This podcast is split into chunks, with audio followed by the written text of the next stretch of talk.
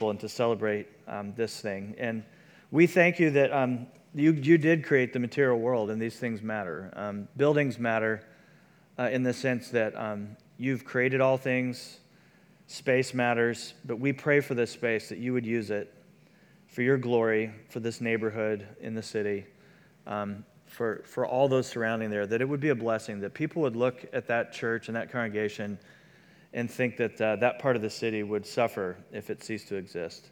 We thank you for the faithfulness of Valley Bible Church and how faithfully they've been there all these years since the 50s. We thank you for their generosity, and uh, we pray for them, Lord, um, as they enter this other stage of their ministry, that you would bless Pastor Dave and those people. Be with us now as we open up your word together. May you meet with us. May your spirit be with us and strengthen us. We ask in Jesus' good name. Amen.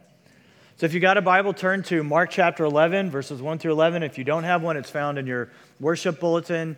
Uh, it'll be on the screen as well. Let's read together. Now, when they drew near to Jerusalem, to Bethphage and Bethany at the Mount of Olives, Jesus sent two of his disciples and said to them, Go into the village in front of you, and immediately as you enter it, you'll find a colt tied on which no one has ever sat. Untie it and bring it. And if anyone says to you, Why are you doing this? say, The Lord has need of it, and I will send it back here immediately. And they went uh, ahead and they found a colt tied at the door inside out on the street, and they untied it. And some of those standing there said to them, What are you doing untying the colt? And they told him what Jesus had said, and they let them go. And they brought the colt to Jesus and threw on their cloaks, and he sat on it. And many spread their cloaks on the road, and others spread leafy branches and they, that they had cut from the fields. And those who went before and those who followed were shouting, Hosanna! Blessed is he who comes in the name of the Lord. Blessed is the coming kingdom of our father David. Hosanna in the highest. And he entered Jerusalem and he went into the temple. And when he had looked around at everything, as it was already late, he went out to Bethany with the twelve. This is the word of the Lord. Thanks be to God.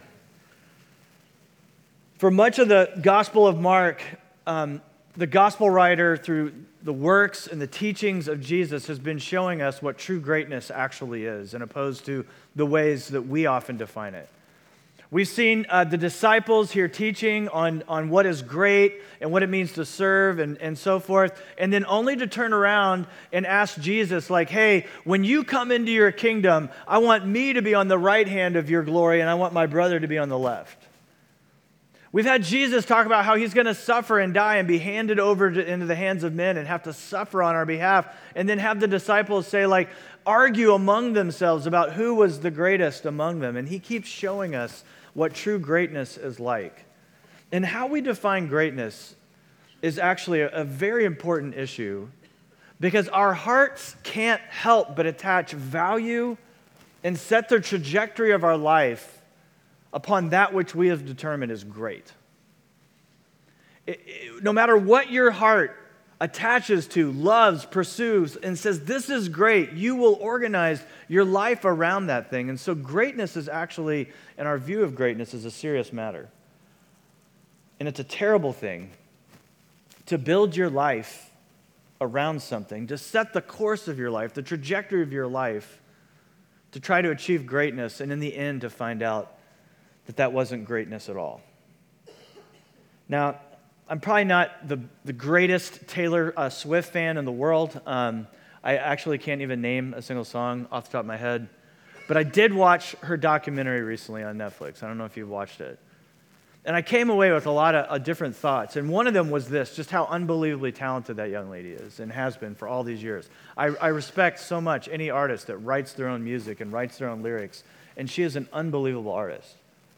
Another takeaway uh, from watching this documentary was just how down to earth and kind of normal she was, like behind the scenes and the conversations that she was, very vulnerable. And to realize, even though she's about to go out in front of crowds of thousands of people chanting her name and, and singing her praises and so forth, she's just like you and me, has the same kind of uh, insecurities and just a very normal person.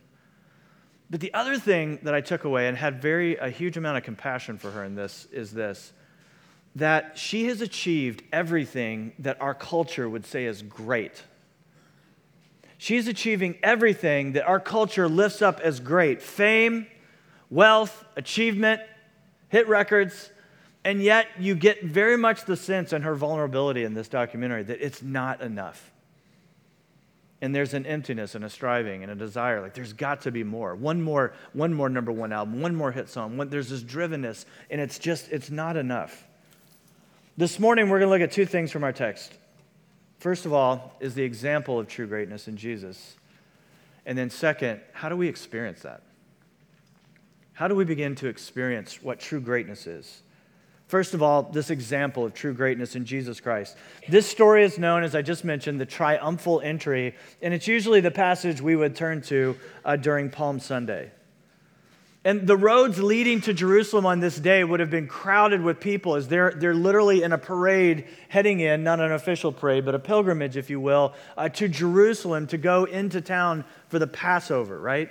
And so people from all the various cities and surrounding areas, many of which would be heading to Jerusalem to celebrate the Passover together. And when they saw Jesus riding into town, they began to cry out to him as he's on this colt, this small horse Hosanna in the highest, which literally means save us, we pray.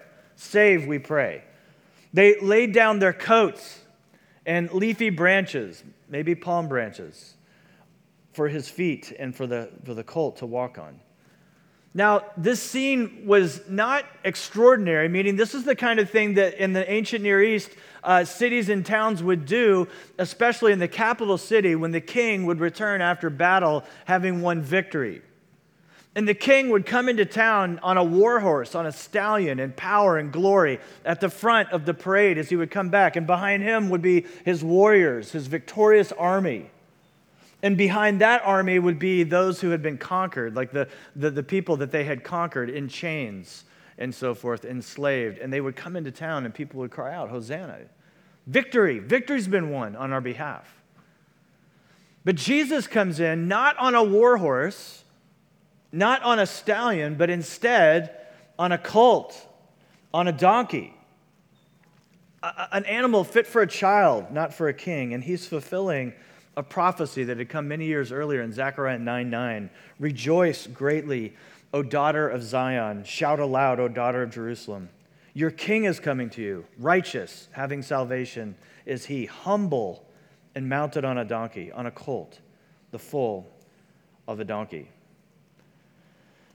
And one of the things that we see about Jesus Christ is that he is truly great in the way that we think of greatness in terms of power and might. He is great. He's the one that's created the universe. Paul says that all things were created by him, for him, and through him. That everything in the universe, which is big, exists because of Jesus Christ, in and through him. That all things hold together by him. That he sustains all things, that we live and move and have our being in and through Jesus Christ, and yet he comes in humility.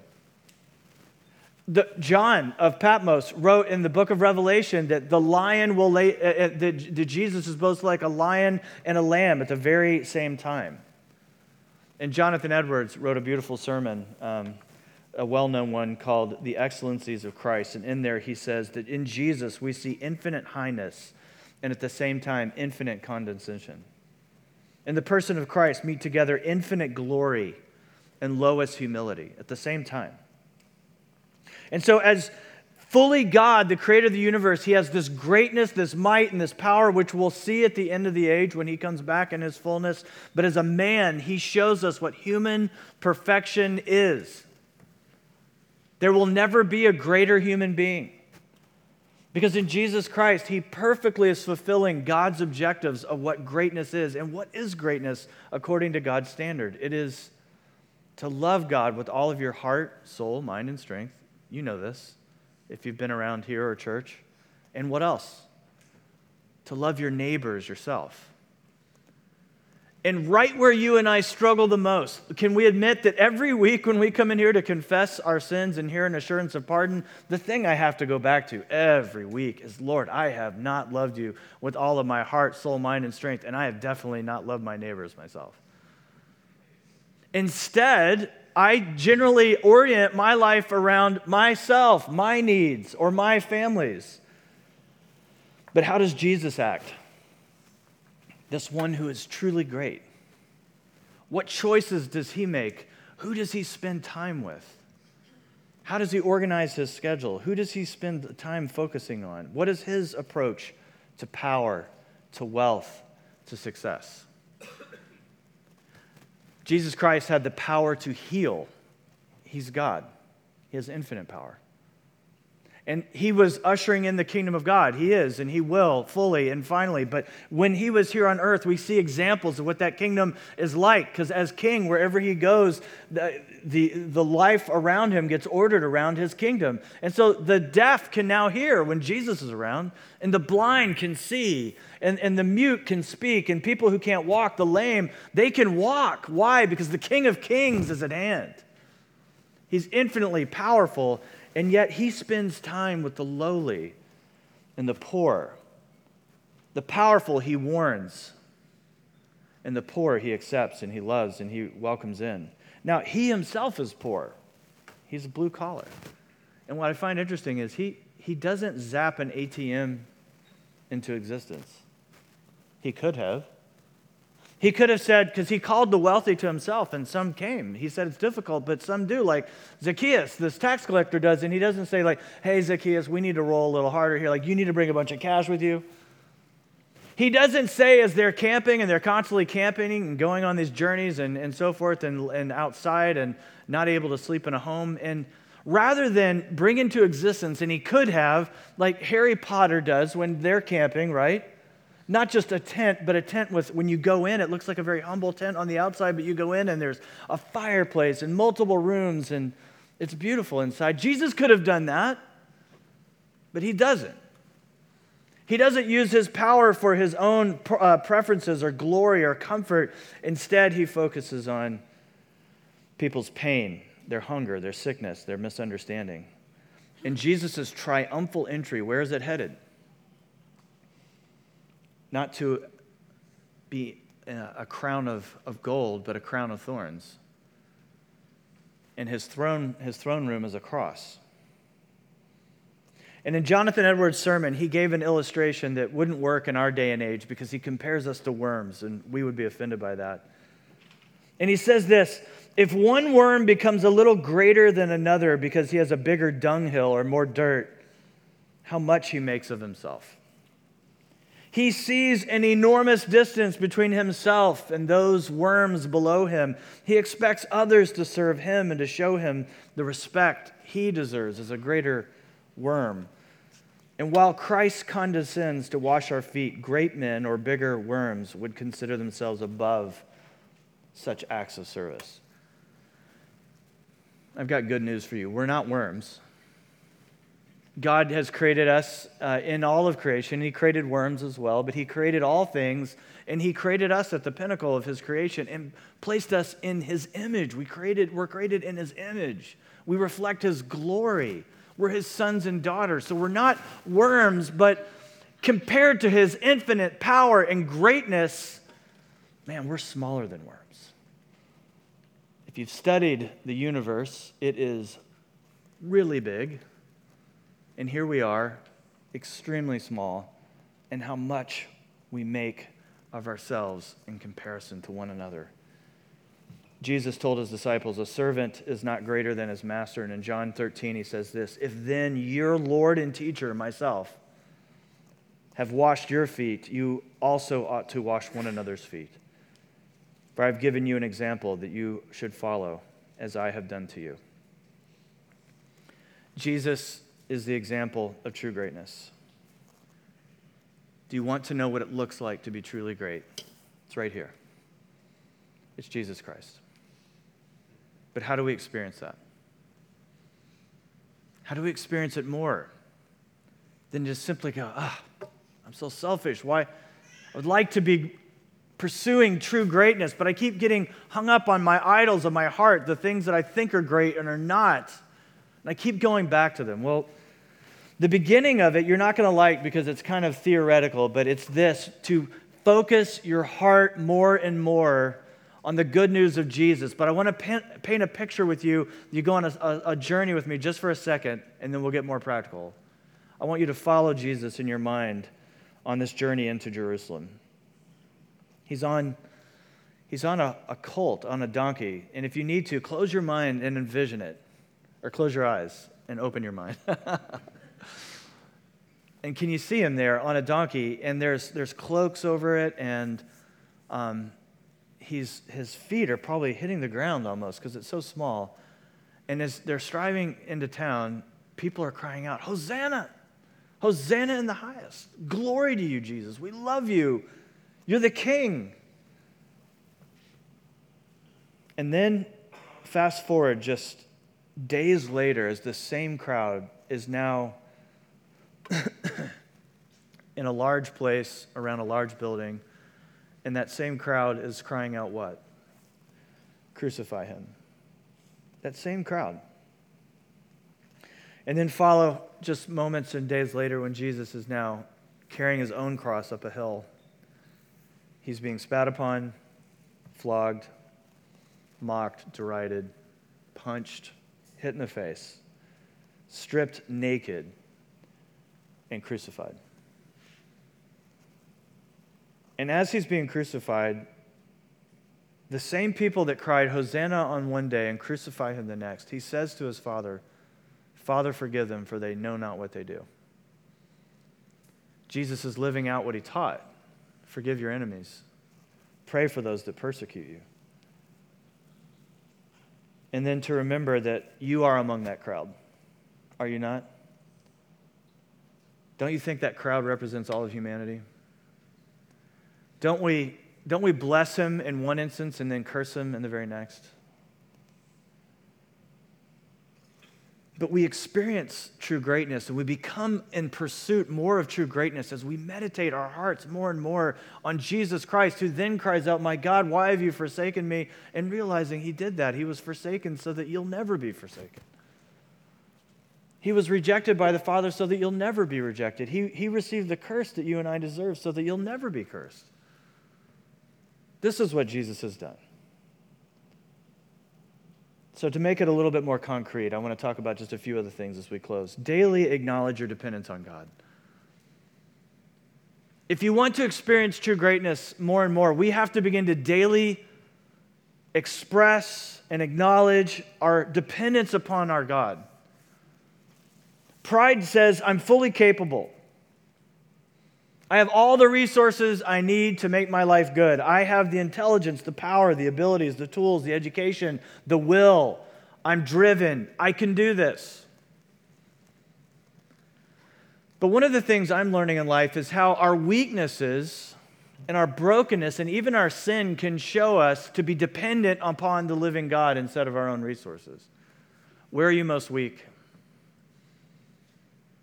What is the thing that if you could just change about yourself, you would change instantly? You know, instantly. Maybe it's a health issue, maybe it's an inner heart issue, maybe it's even some mental illness of some sort. What is it about you that would change? And we, we're so frustrated, we can get so angry even at the, the things in our life that are heartbreaking and difficult. And I'm not saying that God isn't compassionate towards those, but don't they remind us of how dependent we are upon the Lord? Because at our worst moments, we think we are in charge. We think we have all the power and the resources and get anything done. But I want you to imagine can you imagine what would happen in our lives if uh, the electricity in our city just went out for a year or forever?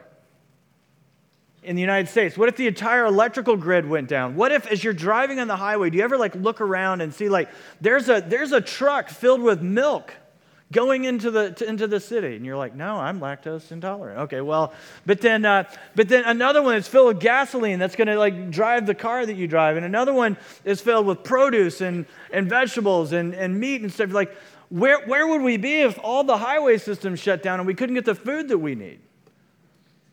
Think about how dependent upon you are for your mobile phone, the apps that we use, everything. My whole life kind of revolves around this little rectangle that I call. The, if, if all of a sudden those quit working and the world is dependent upon me to figure this stuff out, have you ever tried to think about, like, well, how does a mobile phone work? Now, some of you actually know, but most of us are like, I don't know, like magic stuff is just sent out in the air and information is just flowing through the air. How does this, how does this work? I'm a liberal arts major. I have no idea, you know. I can just read and talk. I don't know.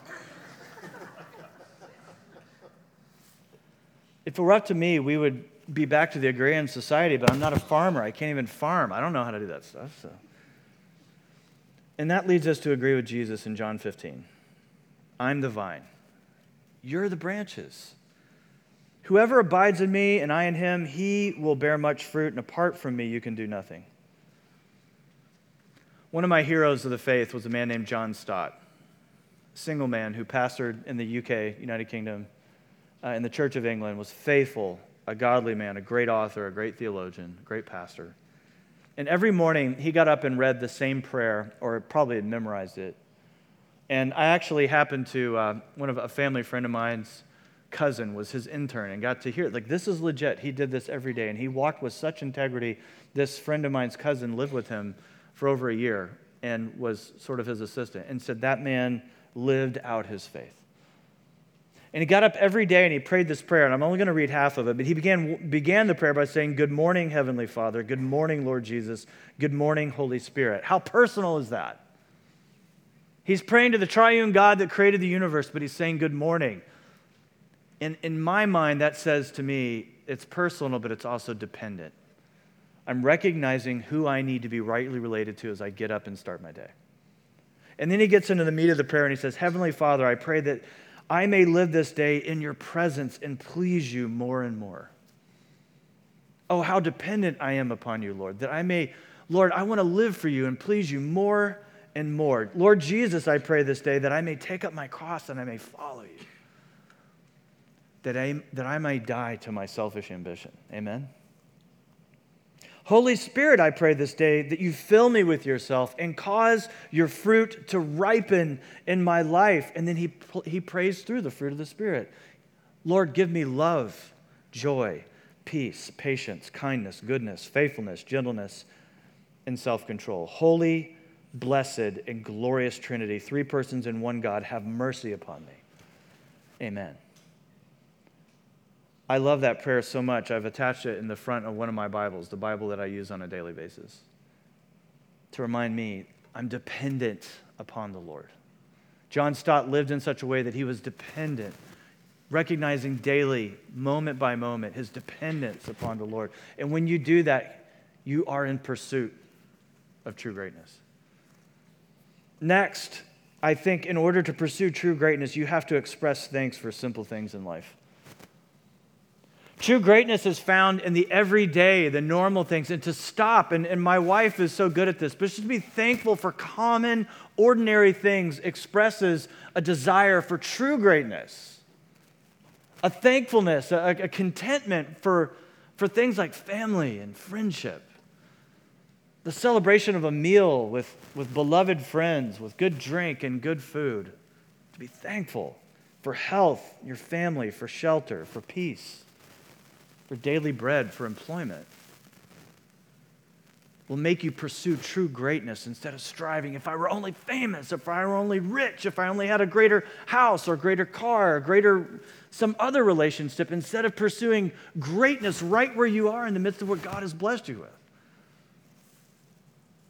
Third, to make the decision to love others. And it is a decision. True greatness is not found in what our culture is telling us. And I believe the lie, and you believe the lie. But, friends, every single celebrity we study, every wealthy person we know will tell us either with their words of affirmation, that's correct, it's empty, or in their lifestyle, you can see it. It's never enough. It's never, ever, ever enough. But true greatness, instead, according to the one that literally made us all, says it's found in loving God and loving other people and so, if you really want to experience true greatness, you have to make the decision to love other people. Will you feel that love? Yes, of course, sometimes, but oftentimes it begins with a decision to love. And in Mere Christianity, C.S. Lewis points out that love in the Christian sense is not simply an emotion or state of feeling, but the will. It's the will to act in love and I've mentioned this several times in this series, and this may be the third or fourth time I've, I've quoted it, but I'm going to do it again. He says this Don't waste time bothering whether you love your neighbor, Oh, do I really love them? Do I really have the right motives? He says, No, act like you love them. Well, that's so insincere. But as soon as we do this, we find one of life's great secrets. When you're behaving as if you love someone, you will presently come to love them. If you injure someone you dislike, you'll find yourself disliking him more. But if you do him a good turn, you'll find yourself disliking him less. Consequently, though, ch- Christian charity sounds very cold to people whose heads are full of sentimentality, and though it is quite distant from affection, yet it leads to affection. He's talking about emotion, right? Acting on love leads to the emotion of love. The worldly man treats certain people kindly because he likes them. The Christian, oh, I wish this were true. This is what we're called to. The Christian, trying to treat everyone kindly, finds himself liking more and more people as he does go on, including people he could not even imagine himself liking at the beginning. If you want to be great, if you want to experience greatness, love people. Well, I don't feel like it. Lewis would say, Who cares? Act as if you do. Act on this. Put your will into motion. Deciding to humbly love others is a process that requires an ongoing daily decision because our flesh, our selfishness, our pride, our ego, they never take a vacation, do they? Hey, I'm on vacation from pride this week. Wouldn't that be great? I'm just going to take a month off from being a selfish pig. That would be fantastic. But it doesn't work like that. If you want to experience true greatness, you've got to learn to preach to yourself the gospel. You've got to learn to talk to yourself and say, wait a minute, this is not true greatness. True greatness is found in humility and the sin of pride. It never vac- takes a vacation, never rests, never sleeps. So, today, no later than tomorrow, who are you going to act in love towards? Maybe that person right now is difficult for you to love, but who are you going to put into action? I will begin right here. I will love this person. And finally, I want us to celebrate how freeing true greatness is because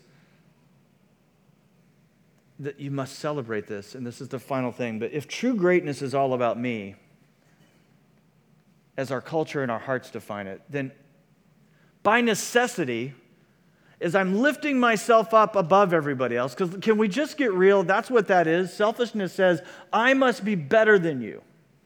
I must get ahead of you. So as I'm trying to lift myself up, what I'm doing is elevating myself over you, and then you have to lose in order for me to win. Well, that's enslaving is it not? To, definitely to other people, but even to yourself ultimately.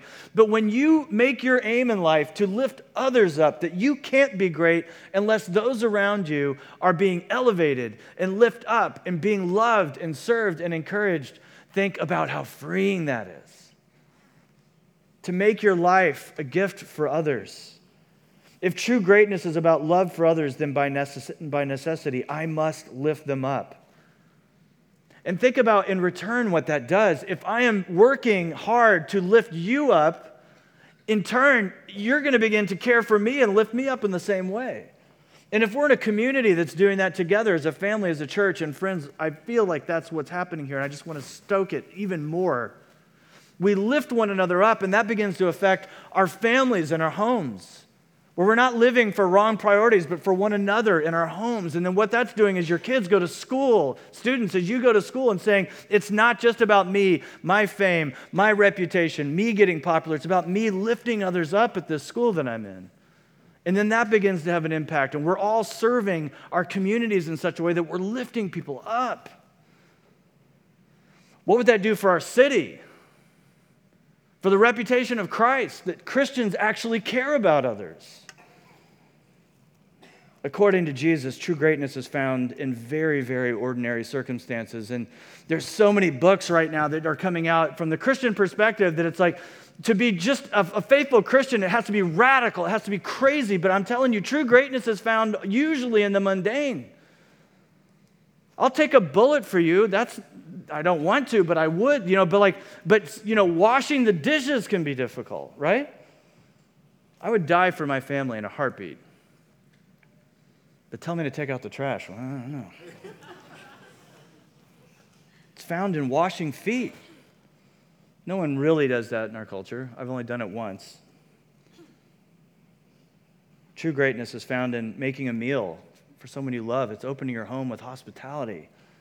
It's choosing to love when you don't feel like it. It's, it's sacrificing. It's listening to your friend. It's weeping with a friend. It's, it's found in the church nursery and serving. It's, it's in forgiving that person that's wounded you. It's, it's in seeking their healing and praying for those who've persecuted you. This is true greatness. Jesus is truly great. And some of you don't know him yet, and you're trying to make a decision. Maybe that's why you're here. Like, I don't know if I'm going to follow Jesus. Friends, there's no one greater than Jesus Christ.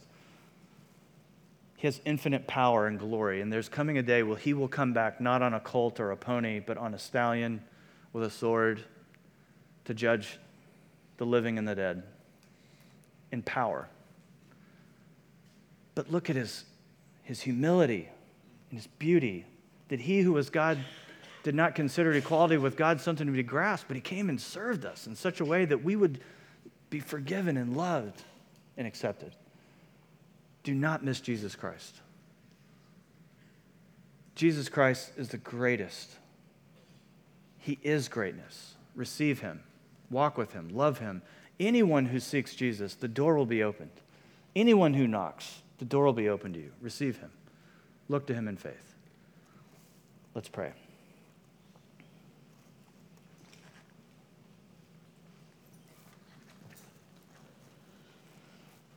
Father, we can't even pray about this subject without going immediately to repentance to say, our pursuit of greatness is all wrong. But as your children, we have your spirit, we have your power, we have your might, we have your example. And so we ask Jesus Christ, Holy Spirit, glorious Father, fill us with who you are and empower us with the fruit of the Spirit that we just read about and prayed about. Fill us with love, joy, peace, and patience, kindness, goodness, gentleness, faithfulness, self control, and these kind of things. Fill us, Lord, and make us truly great so that we may experience what it is to walk with you in such a way. We ask this in your Son's name. Amen.